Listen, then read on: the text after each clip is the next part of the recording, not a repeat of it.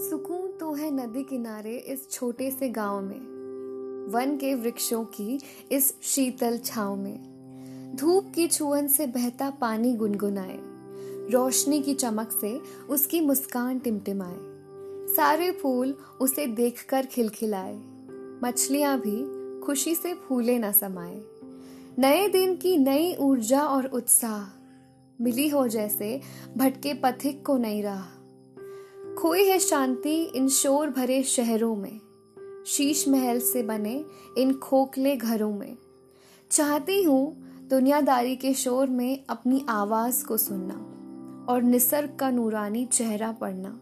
पेड़ पहाड़ों में खोकर संगीत सुनना। अपनी धड़कनों के धागों से एक कपड़ा बुनना। प्राकृतिक ध्वनियों से उस पर कढ़ाई करना और उसे ओढ़कर सुकून महसूस करना।